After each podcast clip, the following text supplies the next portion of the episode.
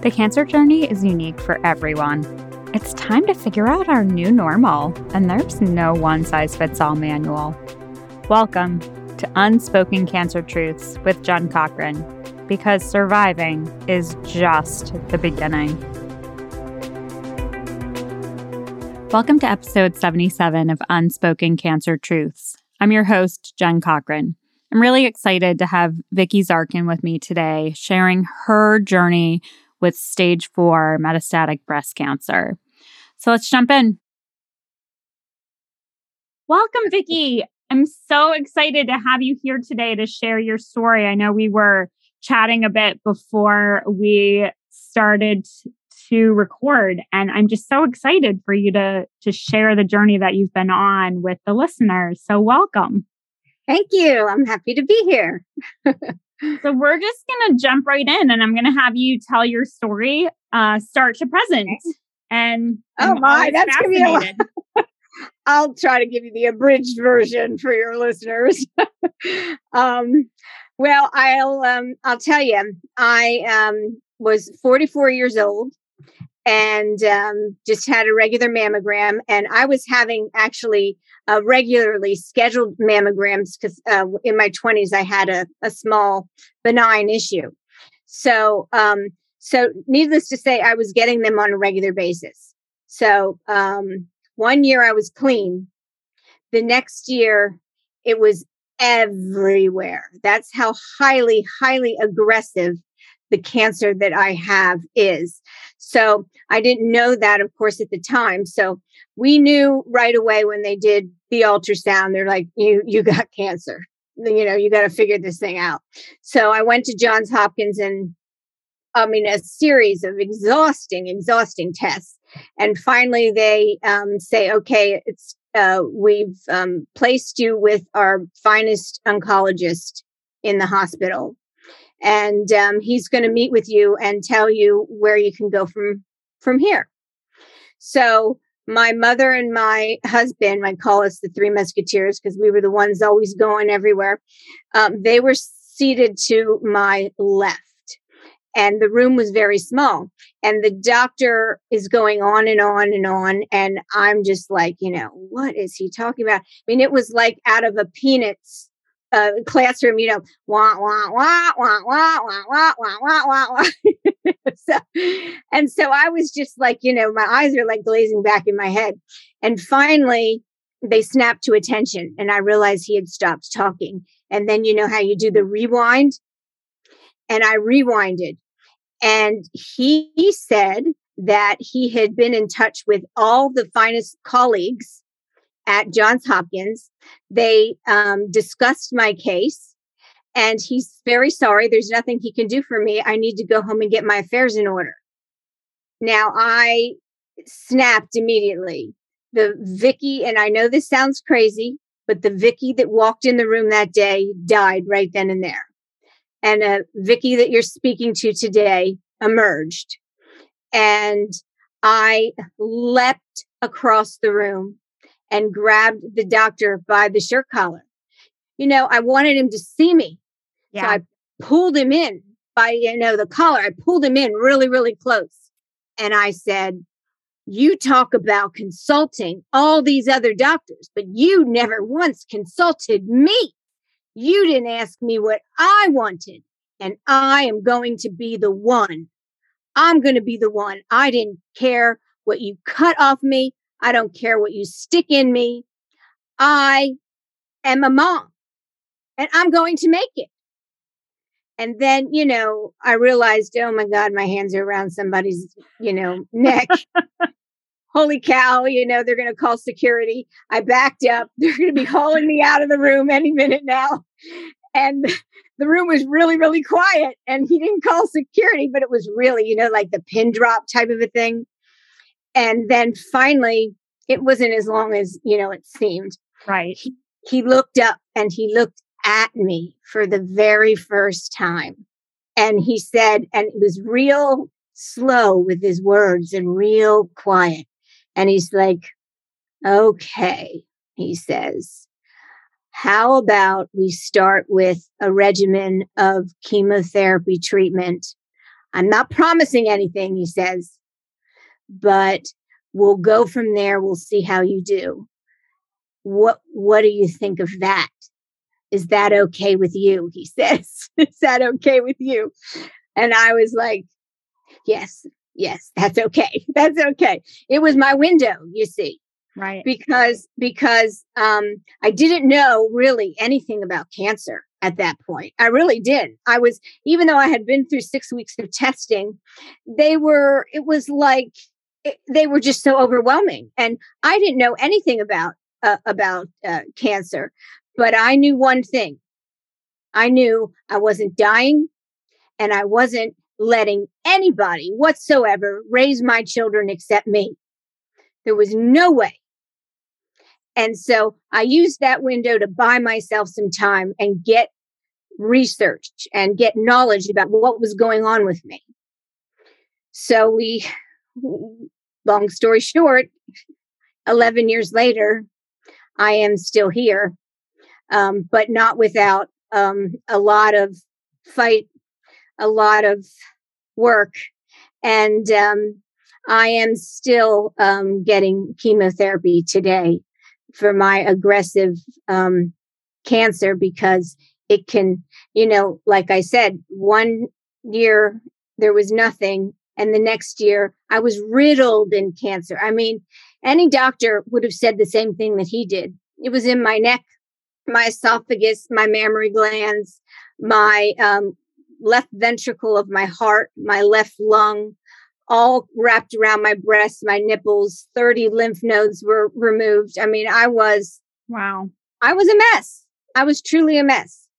But um, I just knew, I knew everything was going to be okay. And I just focused on not why me, because there's no time for that crap. No. You know, not even for a second did I say, God, why me? I didn't. I just said, okay, God, let's get cooking, you know? And it's just a matter of let's get down to business and fight. And you just worry about what's ahead of you. You don't worry about what's behind or what's been said or what's happened or, or there's no time for anything like that. And I went into what I call my tunnel vision period. And I fought like hell. So, how old were your children when you were diagnosed? My daughter was around seven, eight, and my son was about 11, 12. Okay. They were little. And, you know, telling them was not an easy thing. No. Yeah. That's something that I teach people how to do. But um, that that was not a fun day. Yeah, that is that is definitely very challenging. Yeah, I mean kids know one thing. They know cancer and they know death. Yeah. And the two words come hand in hand. Look, you know, it has it touches everybody. And it touched these kids before I got it. Friends, parents, things like that. So they just only knew death. Right. And 11 years ago, across the board, our survivorship numbers were lower. Survivorship yeah. wasn't, wasn't the thing that I feel as though it is now. There's so many, I mean, the cancer survivorship roles are just growing by the millions every they year. Are, but people, a lot of breast cancer women are still dying. It is a yes. big problem. A lot of a lot of women are dying. Um, you know, and and then they go and change our healthcare system so that the mammograms are no longer at 40, they're changing them to 50 and all this crazy stuff and they're just making things harder. I'm going to tell you those numbers are going to switch. They're not going to be so low anymore. They're going to go start going back up because the more we take away preventative medicine measures, the more those numbers are going to go back up. You know, women are just not counted high on the totem pole of healthcare. Right. Well, that's a curious thing as well because I have to look at exactly when this study happened, but it was late 80s, early 90s, where breast cancer drugs were being tested on men because their hormones were more predictable. I'm like, this is a hormone driven right. condition for and they're not hormone 75%. Like yeah. you have to take into account the hormones. They were more worried, they cared more about AIDS then than they did about us, which is why they did that half-assed treatment that you're or the testing that you're talking about. Because they just sorry I said uh, sorry people. but um, but you know, it's frustrating. It's yeah. frustrating and you can't help but you know, just want women to rule the world. What can I say? so I would love for you to share um, a little bit more about what your like kind of what your overall treatment path has looked like because we were talking a little bit about um, like mastectomy and reconstruction and um, mm-hmm. tattoos and and things like that. So mm-hmm. I know your path looked a little bit different from you know kind of what other people may have heard or experienced. So I'd love you to share a little bit about that. Yeah, well, my path is vastly different for anybody like me because here it is 11 years later, and I'm the only one living today in the planet with my aggressive form of cancer. How nuts is that? Yeah. That is nuts. And that's because I advocated for myself and I went rogue. Let, let, me, let me be clear the the medical community and the doctors that I had were, were terrific. I mean, no disrespect to any of the doctors that I had. They all were trying very hard to figure this thing out for me, but it was very bleak for them. They don't understand a, a difference there. Yes. And for me, it wasn't bleak. You know, see, it was my life. And in matters like that, you have to advocate for yourself. You have to take your life into your own hands.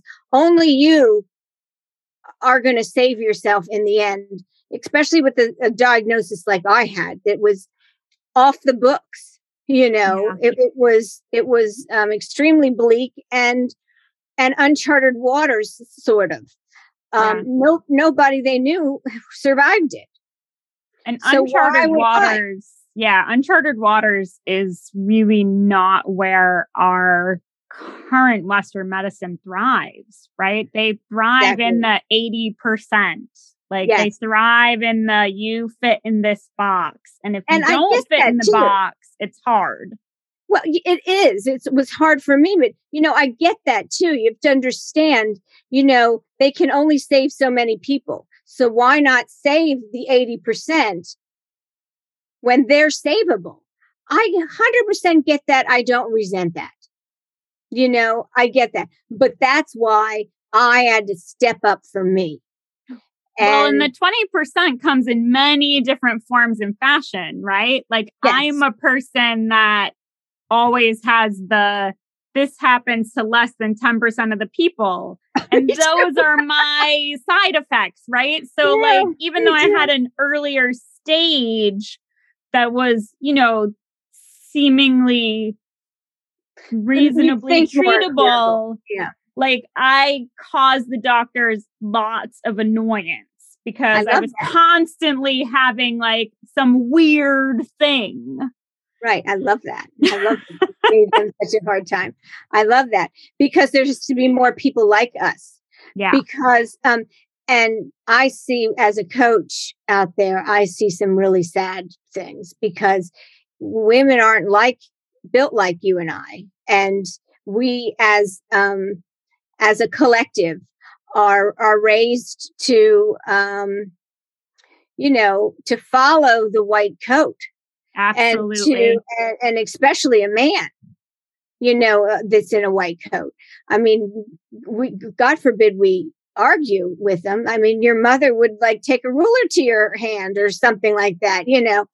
I mean, I remember going to the doctor as a kid and, you know, the, mom always sided with the doctor. Of course, you know, she doesn't any longer. I've educated my mother. My mom as well. She had a DCIS a couple of years ago. And I do think that that went kind of differently for her because when they She's wanted to wait, she was like, no, no, yeah. we're not waiting. and then when they wanted to do things just in case, you know, this isn't going to affect your longevity, but we want to do these other things. And she was like, I'm so confused. Right. And I was right. like, right. So let's think through why are you confused? Like, that's a valid way to feel. Because they're not. this is what they told you. And then this is what they're right. telling you. Like, it's right. okay to say no. Right. It is okay to say no, everybody out there listening. Please understand that. Um, it's your body. No one's going to take care of you or know you better than you. Yeah. Tap into that. Believe in yourself. Because, you know, who's going to believe in you if you don't believe in you? How and can you live your life? Absolutely. You know? And we know our bodies. Like we know when yes. something's off. Yes, we do. It's okay we to do. say no. This isn't normal for Thank me. You. Okay, I'm coming home with you. That's it. yes, I mean, I get you get me, and I get you know, I get the whole persona. But I didn't really answer your question um, earlier, and I apologize to your audience. No worries. Um, but um, just to give you a, an idea of what I did, so we started with the the chemotherapy treatment as the um, um, agreed upon at that um, at that meeting, that clandestine meeting, and um, and then from there, you know, mom and I, because she's a lot like me, you know, where do I get it from? So she and I really set about doing some heavy duty research, and um, we discovered that okay, if I do well, because they're saying if you shrink the tumors a certain amount, then you'll be a candidate for the mastectomy. Yeah. Um, and then from there, you get your radiation treatment. So um, the problem for me um, fell in the radiation. The radiation that everybody's doing for breast patients, because it's such a wide area, is a radiation called photon radiation.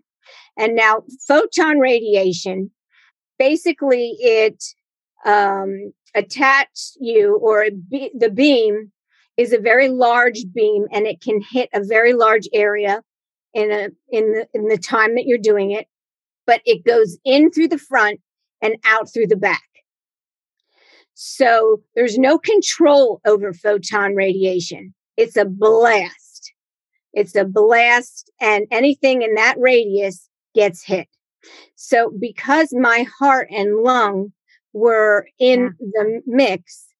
Whether I survived or I sh- shrunk my tumors, no matter what I did, if I did that, I would die of congestive heart failure long before I probably would have died of the cancer. And I wasn't having that. So I needed to find a new way.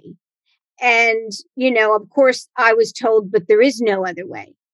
Well, nobody tells me no. Well, and, and this was 11 years ago, right? Yes. Yes. Where what I um, eventually did was the opposite of photon. I did proton radiation. Yeah. Now, getting somebody to do proton radiation on a large area like mine, and mine was large. Remember, it was my neck, my whole chest area, my under my armpits, you know, the very large area proton radiation is um, specifically used for um, brain because yeah. it's it's a pinpoint type of radiation. It not only is it a pinpoint radiation, but it can stop on a dime. It does not go in one way and out through the other. It's controlled. And that's what I needed. I needed somebody to map around my lung and map around my heart to save those vital organs so I could survive. And um, that was never done before. I believe and that's the standard of care now in radiation not the therapy. Standard care. Not for breast cancer, it's not. Because that's what we were discussing.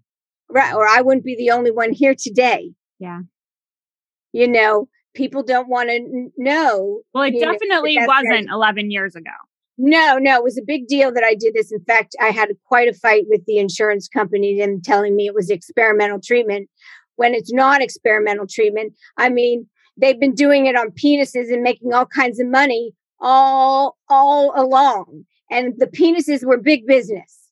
Uh, if you don't know what I mean, I joke because it's prostate um, cancer. Yeah. But they make, and still today, they make all their money proton radiation, not the brain, because that's messy.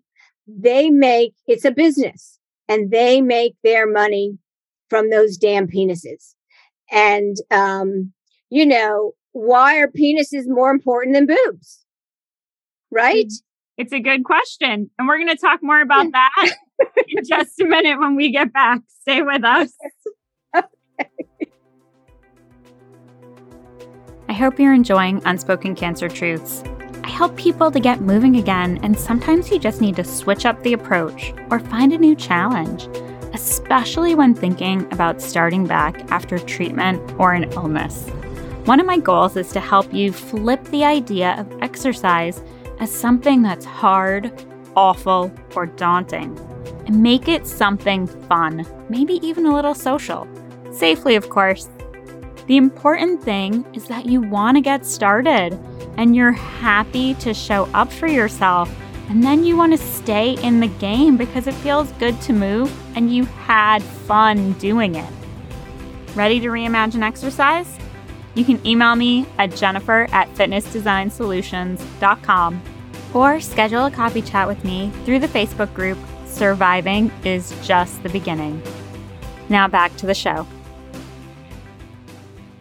Welcome back. I'm here with Vicki, and we are talking about her incredible journey with stage four breast cancer. 11 years. It's amazing. And I'm honor all the amazing choices that you've made and the way that you've really advocated with your doctors. And I know one of the things that you help people with is finding the right doctor. I know one of the big challenges I've seen for people is they've got a diagnosis and they have a, you know, tentative team and they just can't make the decisions that they need to make to start moving forward and in, into treatment. And oftentimes I've found it's that something's a little off with their team. Like there's maybe mm-hmm. one component that just isn't quite working. And I would love for you to talk a little bit about how you how you guide people in finding the right team. Well, um, that's interesting because you know when when I was first diagnosed with cancer, I thought that's the worst thing that can happen to me. But, you know, quite honestly, it was not. What was worse is what came after. Fighting with the doctors, fighting for fighting for treatment, trying to find the right fit for a, a doctor, um, fighting with insurance companies, fighting, fighting, fighting, and that's all I do. I still do it. I still fight, and um, what I wanted to do was alleviate that component for others because I learned from that. And, you know, not a lot of people know as much about cancer as I do, just because for I've sure. been through so much. And so when I wrote my book, I wrote a um, a course um, or a workshop that kind of coincides with it because when I started writing my book, um, I am the one. I didn't realize I had never looked back. Yeah. I never I never looked back and I didn't know how I got from point A to B to C. So your mind is a kind thing. And so it started to reveal itself as I was writing the book. And I realized that I really did a lot for myself. I really helped myself a lot. And I wanted to um, share those things with others because I realized, man, there's a lot I've got here and this could help other people. I mean, I created, I, me who's never done yoga, you understand, never done yoga, never meditated. I mean, like I was, you know, never did any of that stuff. Here I'm teaching myself how to meditate because I had a run in with somebody that wanted to give me way too many painkillers than I needed. And it turned me off of them all together because look, I've got lunches to make and baths to, to, to, for the children and books to read. I'm not going to be doped up. And I, the pain wasn't warranting that. I mean, it was yeah. just nuts. So, but as the pain, of course, did set in and things did become worse, I created my own form of meditation. And, um, and then when I was so weak that I couldn't move, I, out of need for my own self, I created an exercise program for myself.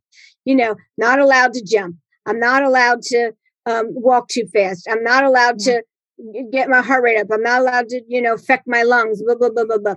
So you know, not a lot you can do, and and, and um, walking really slow around a circle was getting really boring for me.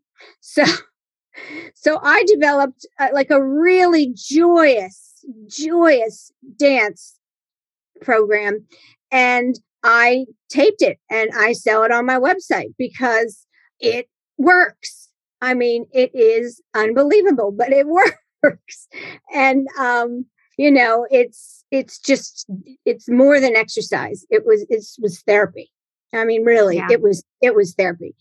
And I learned that um I mean, God, I mean, like so many things that I did for myself along the way.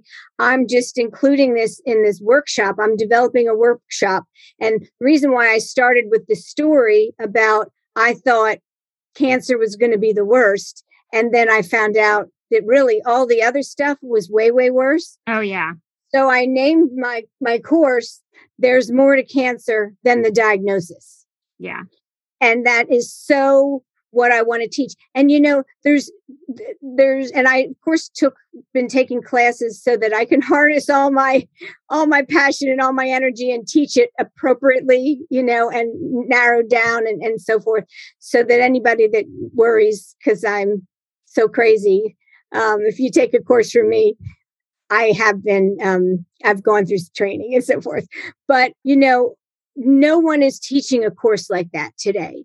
No one no one says okay here's your pitfalls. This is what you need to look out for. This is how you um, find a doctor. This is how you can tap into your instincts. How do you te- how do you tell your young children? How do you yeah. uh, manage the healthcare system and the insurance system? And these are all things that i'm going to be talking about in the workshop.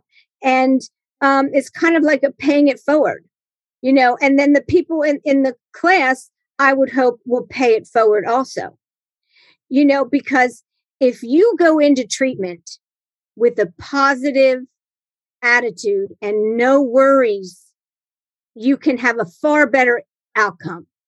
And let me tell you, people are dying today solely because of the stress that they're under when they even begin the treatment because they're afraid of going bankrupt. They're afraid that their family members are going to, you know, decombust.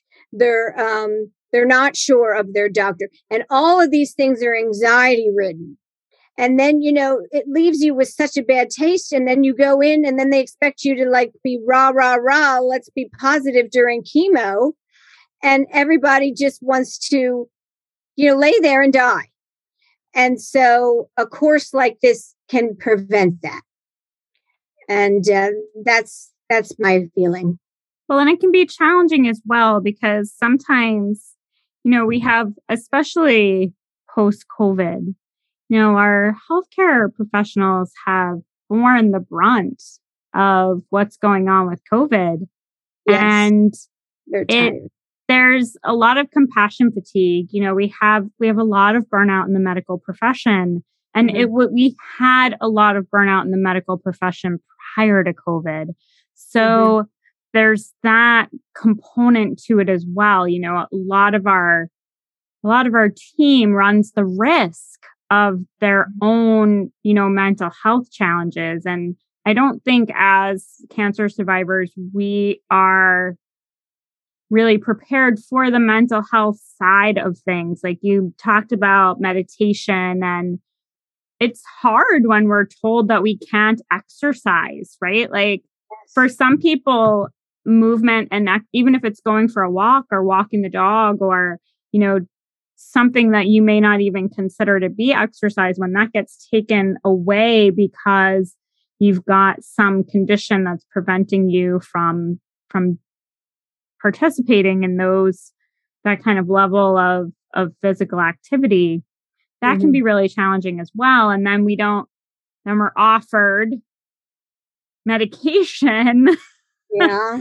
as opposed to other alternatives mm-hmm. and that can be challenging as well yeah yeah i agree i agree absolutely so thank you so much for chatting with me today. There oh, are so many more topics that I know that we could talk about. Um, yeah, I could talk forever. Everybody. Reconstruction and lymphedema, uh, breast cancer yeah. related lymphedema is one of my passion areas. Yeah, I'm um, having problems with that, so I understand. Mm-hmm. Yeah. Mm. Yeah, I mean, it's, you know, it's breast cancer awareness week, everybody. You know, this is what uh, this is what uh, this if not to bring this all up now when would be the appropriate time? So um, yeah i mean you can't discuss everything in a you know a 45 minute period and people absolutely understand. absolutely. So thank you so much and there will be links to um, Vicki's information in the show notes and on the website so please check them out yeah, it can be reached at iamtheone.com. Awesome. Thank you so much for being with me today. Thank you. Thanks for having me. Thanks, Vicki, for sharing your story this week. That concludes this week's episode. I would love to connect with you over in my Facebook group, Surviving is Just the Beginning. There you'll find a community of past guests and group members who know what this journey is like. Knowing there are others with similar experiences helps us know we're not alone. There's a community of people with similar and diverse experiences waiting to meet you because surviving really is just the beginning. Thanks for listening and have a great week.